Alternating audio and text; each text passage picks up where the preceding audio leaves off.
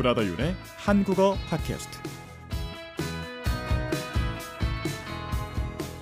네, 여러분 안녕하세요. 브라더 윤의 한국어 팟캐스트 시간입니다. 모두 건강히 잘 지내고 계신가요?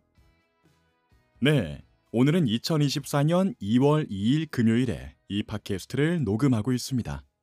음, 저는 지금 루이보스 차를 마시면서 팟캐스트를 녹음하고 있는데요. 약간 루이보스 광고 같네요.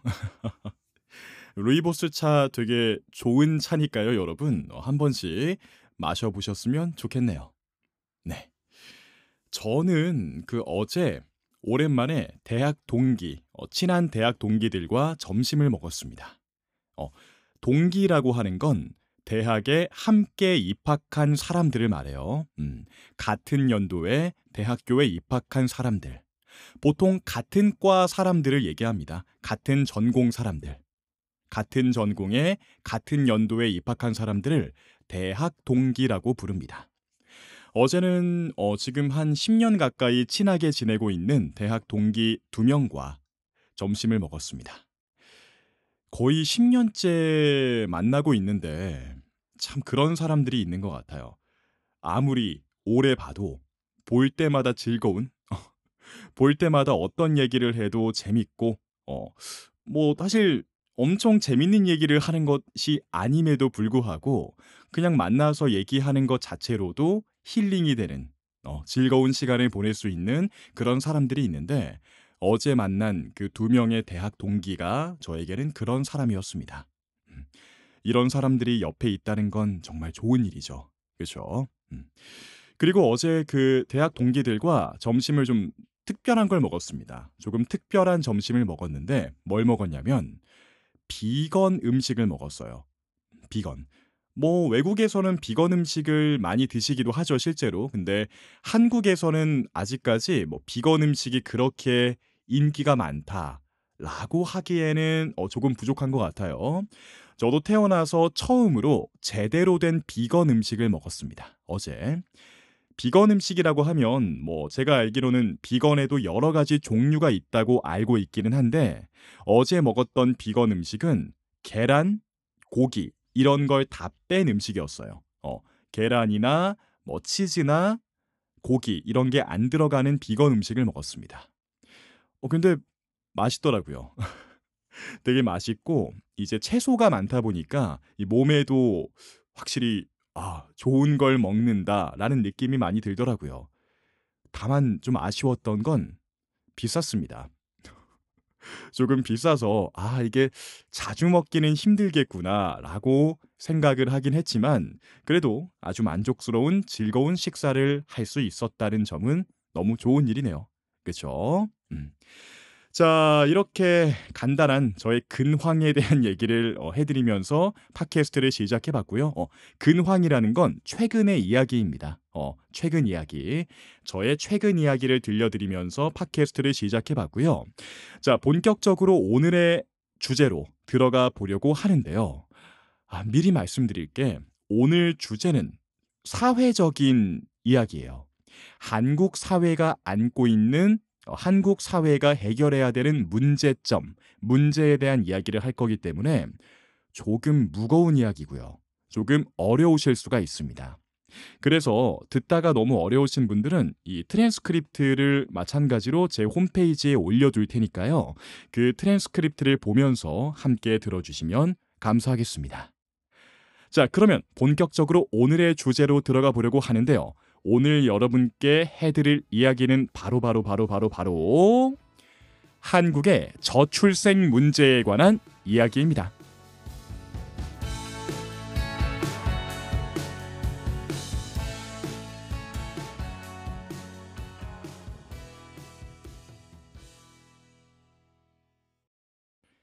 네. 오늘은 여러분께 한국의 저출생 문제에 대한 이야기를 해드리려고 하는데요. 일단, 말이 조금 어렵죠. 저출생. 아니, 저출생이라는 게 무엇이냐? 자, 설명을 드리겠습니다. 저출생에서 출생은 아이가 태어나는 것을 말해요. 음, 아이가 태어나는 것을 출생이라고 말합니다. 그리고 저출생의 저는 저는 낮다는 뜻이에요. 음, 그 수나 양이 뭐 적거나 작다라는 뜻인데 이걸 합치면 저출생이라는 말은 한 해에 태어나는 아이의 수가 적다는 걸 의미합니다. 그러니까 저출생 문제라는 건 아이가 적게 태어나는 문제라고 이해하시면 되겠네요. 그렇죠. 자, 그러면 과연 한국은 새로 태어나는 아이가 얼마나 적길래 이게 문제로까지 인식되고 있는 것일까요? 자, 태어나는 아이를 조금 어려운 말로 출생아라고도 부릅니다. 출생아. 어, 출생아가 새로 태어난 아이예요. 자, 그러면 지금부터는 한국의 출생아 수가 얼마나 되는지를 한번 여러분께 말씀드려 보겠습니다. 자, 일단 2000년 이후로 2000년 이후로 아주 오랫동안 한국의 매년 출생아 수는 약 40만 명대였어요. 약 40만 명대였습니다. 근데 그러다가 2017년에 갑자기 확 줄어서 35만 명이 됩니다.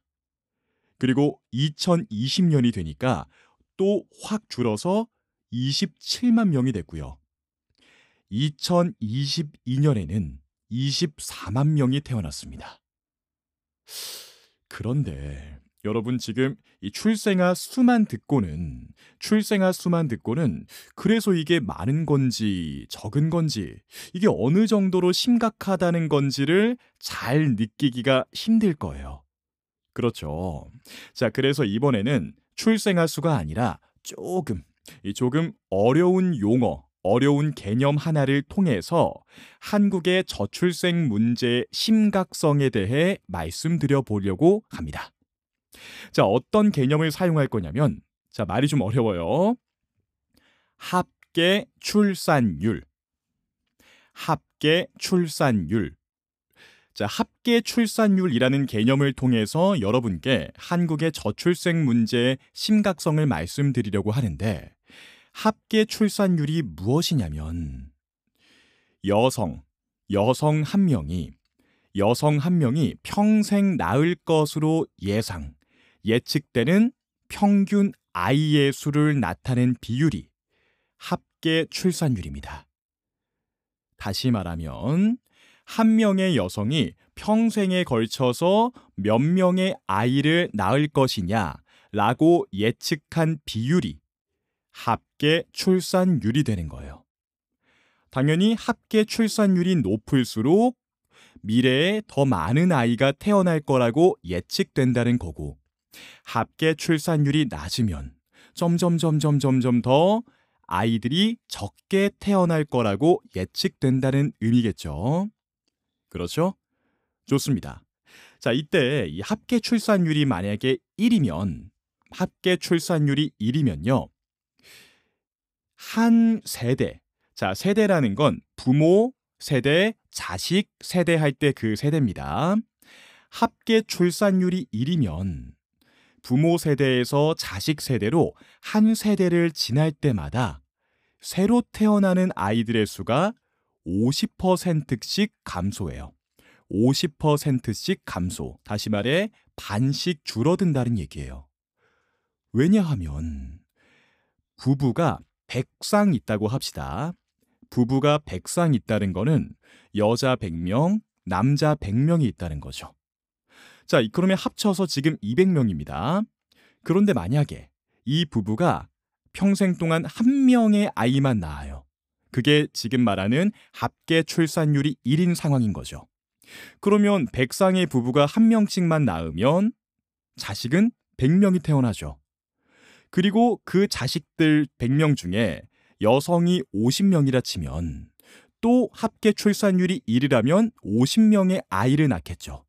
그럼 그 세대의 다음 세대는 50명만 태어나는 거죠. 자, 이런 식으로 태어나는 아이들의 수가 세대를 거듭하면서 반씩 줄어드는 게 합계 출산율이 1일 때의 상황입니다. 이것만 해도 굉장히 큰 문제죠. 그렇죠? 왜냐면 어쨌거나 계속해서 인구가 줄어들게 되는 거니까요. 인구가 줄어들지 않으려면, 즉 인구가 유지되려면 합계 출산율이 최소 2는 돼야겠죠. 그렇죠. 자, 그런데 과연 지금 한국은 합계 출산율이 어떻게 되어 있을까요? 자, 한국의 합계 출산율은 여러분 전 세계에서 거의 가장 낮은 수준입니다. 웃으면 안 되는데 한국의 합계 출산율은 현재 약 0.7대입니다. 약 0.7이에요.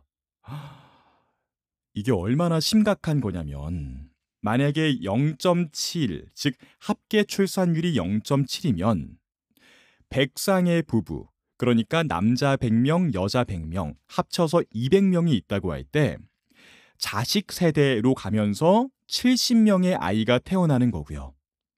또 그 자식 세대의 자식 세대로 가면은 그때는 25명 이하로 태어납니다. 25명 이하로 태어나요. 줄어드는 속도가 엄청나게 빠르죠. 이것만 해도 되게 큰 문제인데. 근데 여러분 진짜 큰 문제는요. 한국의 이 합계 출산율은 점점 더 낮아질 것으로 예측된다는 점입니다. 올해 그러니까 2024년 지금 예측되는 합계 출산율은 심지어 0.68명이에요.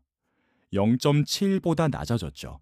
그리고 앞으로도 이 문제를 해결하지 않는다면 계속 계속 낮아질 거라고 예측되고 있습니다.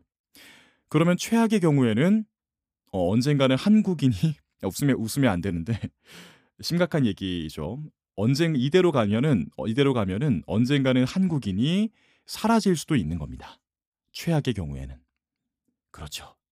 자, 그래서 지금 대한민국 한국 정부도 이 저출생 문제를 해결하기 위해 정말 열심히 노력하고 있습니다만 아무래도 이게 빠르게 해결될 것 같지는 않아 보이긴 합니다. 음. 자, 근데 여러분, 이렇게 아이들이 적게 태어난다. 당연히 안 좋은 일이죠. 당연히 안 좋은 일이라는 건 누구나 아는데, 구체적으로, 구체적으로 어떤 안 좋은 일이 생길 수가 있을까요? 다시 말해, 저출생이 계속해서 심해지면 한국 사회에는 어떤 문제가 발생할 수 있을까요? 자, 지금부터는 여러분께 저출생 문제가 가져올 수 있는 심각한 문제에 대해서 몇 가지 말씀드려 보도록 하겠습니다.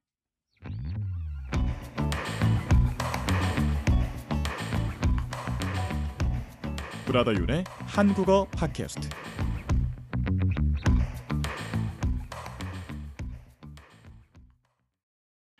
네, 지금부터는 한국의 저출생 문제가 가져올 수 있는 심각한 문제들에 대해서 말씀을 드려보려고 하는데요.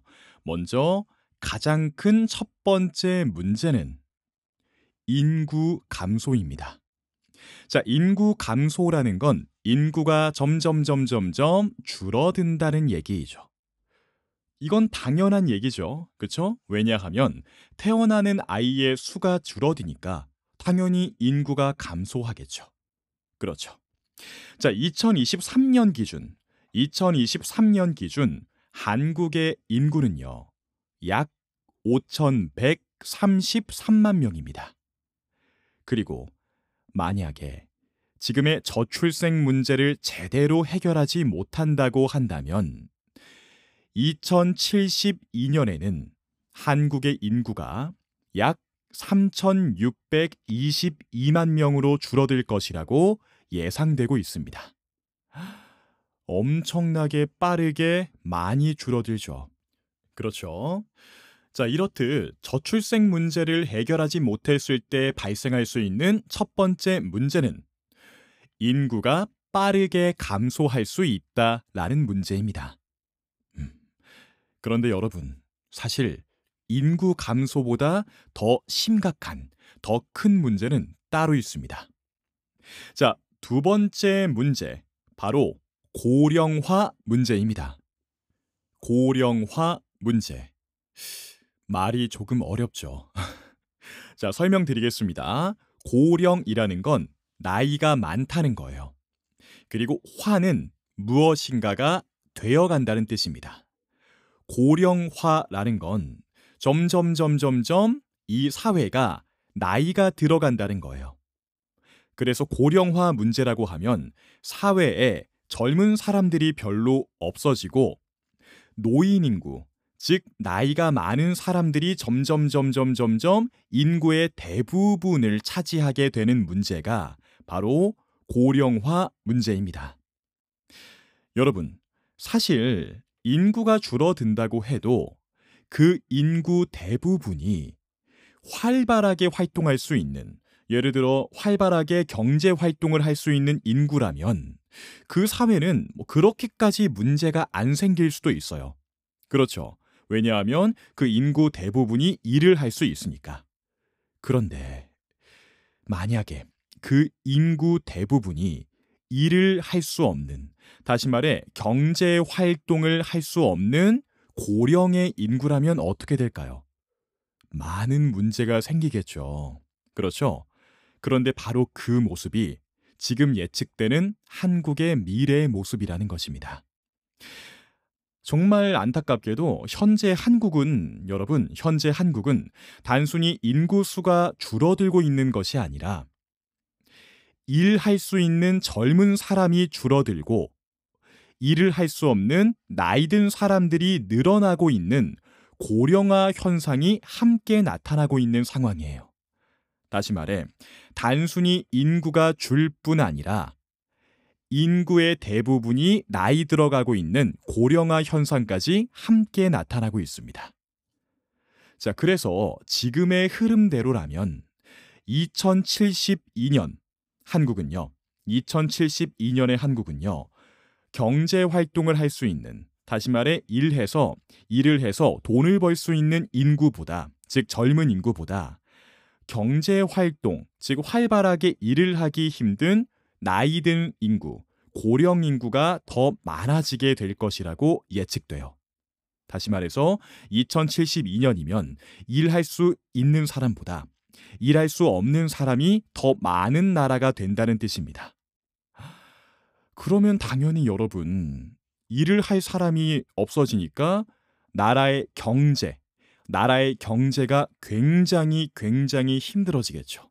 음, 이게 정말 중요한 문제고요. 그리고 그 다음으로 정말 정말 중요한 문제가 여러분 아시는 분도 있겠지만 한국은 아직 전쟁 중입니다. 음, 한국의 위에 북한, 놀스코리아, 어, 노, 발음이 조금 그런데 놀스코리, 어, 놀스코리아, 북한이 있죠, 그렇죠? 한국은 북한과 휴전 상태예요. 어, 휴전이라는 건 잠시 전쟁을 멈춘다라는 겁니다. 아직 전쟁이 끝나지 않았어요. 그래서 언제라도 다시 전쟁이 일어날 수 있는 상황인데 만약에 미래에 나중에 전쟁에 나가서 싸울 수 있는 젊은 사람들이 없어진다고 생각하면 그런 상황에서 전쟁이 나면 한국이 대단히 위험한 상황에 놓일 수 있겠죠. 왜냐하면 싸울 수 있는 사람이 없으니까요. 음.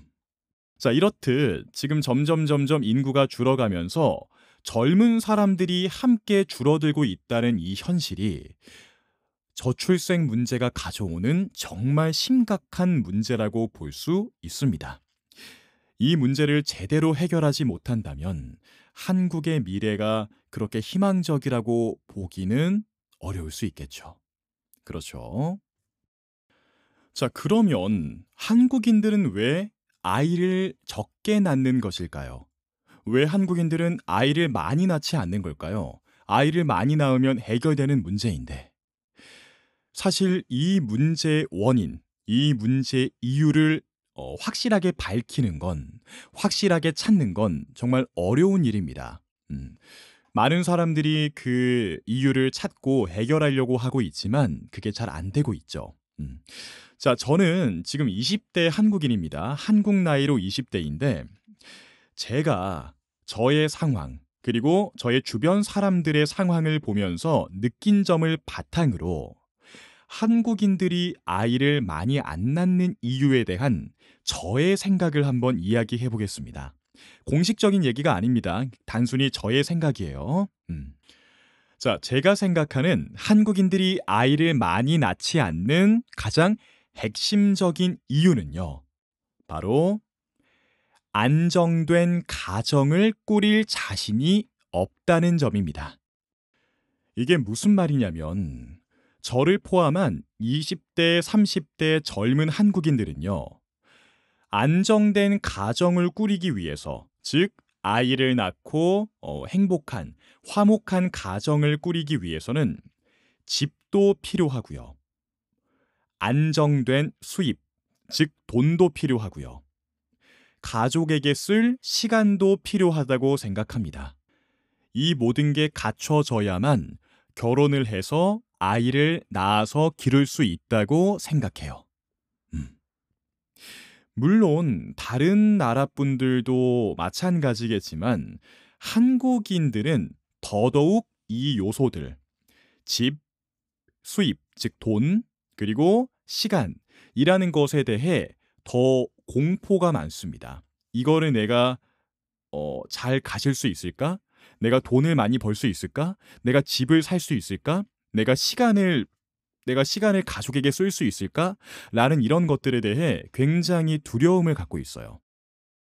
자, 말이 조금 어려워졌는데 쉽게 말하면 한국인들은 가정을 꾸릴 자신이 없기 때문에 왜냐하면 집이나 돈이나 시간을 확보할 자신이 없기 때문에 애초에 결혼 자체도 많이 망설이게 되고 결혼을 망설이다 보니까 아이를 낳는 것도 미루게 된다. 라는 점이 제가 생각하는 한국의 저출생 문제의 중요한 원인 중 하나입니다. 음. 사실 저만 해도 여러분, 제가 지금 한국 나이로 20대 후반, 한국 나이로 29살이고, 만 나이로는 27살인데, 저만 해도 솔직히, 과연 내가 결혼을 해서 아이를 기를 수 있을까? 어, 라고 생각해 보면 잘 모르겠습니다. 근데 이건 저뿐만 아니라 제 주변의 사람들을 봐도 아직 결혼 안 한 사람도 굉장히 많고요. 음, 결혼했더라도 아이가 없는 친구들도 엄청나게 많아요. 음. 그래서 아, 이런 안정된 가정을 꾸릴 수 있는 그 자신이 생기기 전까지는 아이를 낳을 수가 없다는 점이 한국인들이 아이를 많이 낳지 않는 가장 핵심적인 이유라고 생각이 되네요. 네.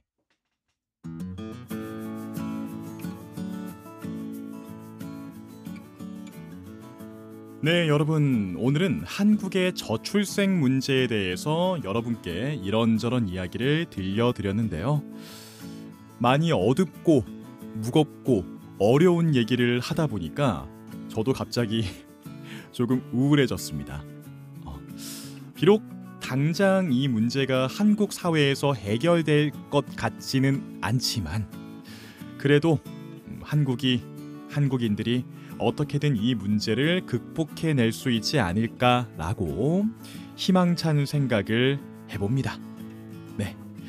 자, 여러분 오늘 어려운 말도 많고 조금 무거운 주제이다 보니까 여러분이 잘 이해하셨을지가 조금 걱정되긴 하는데요.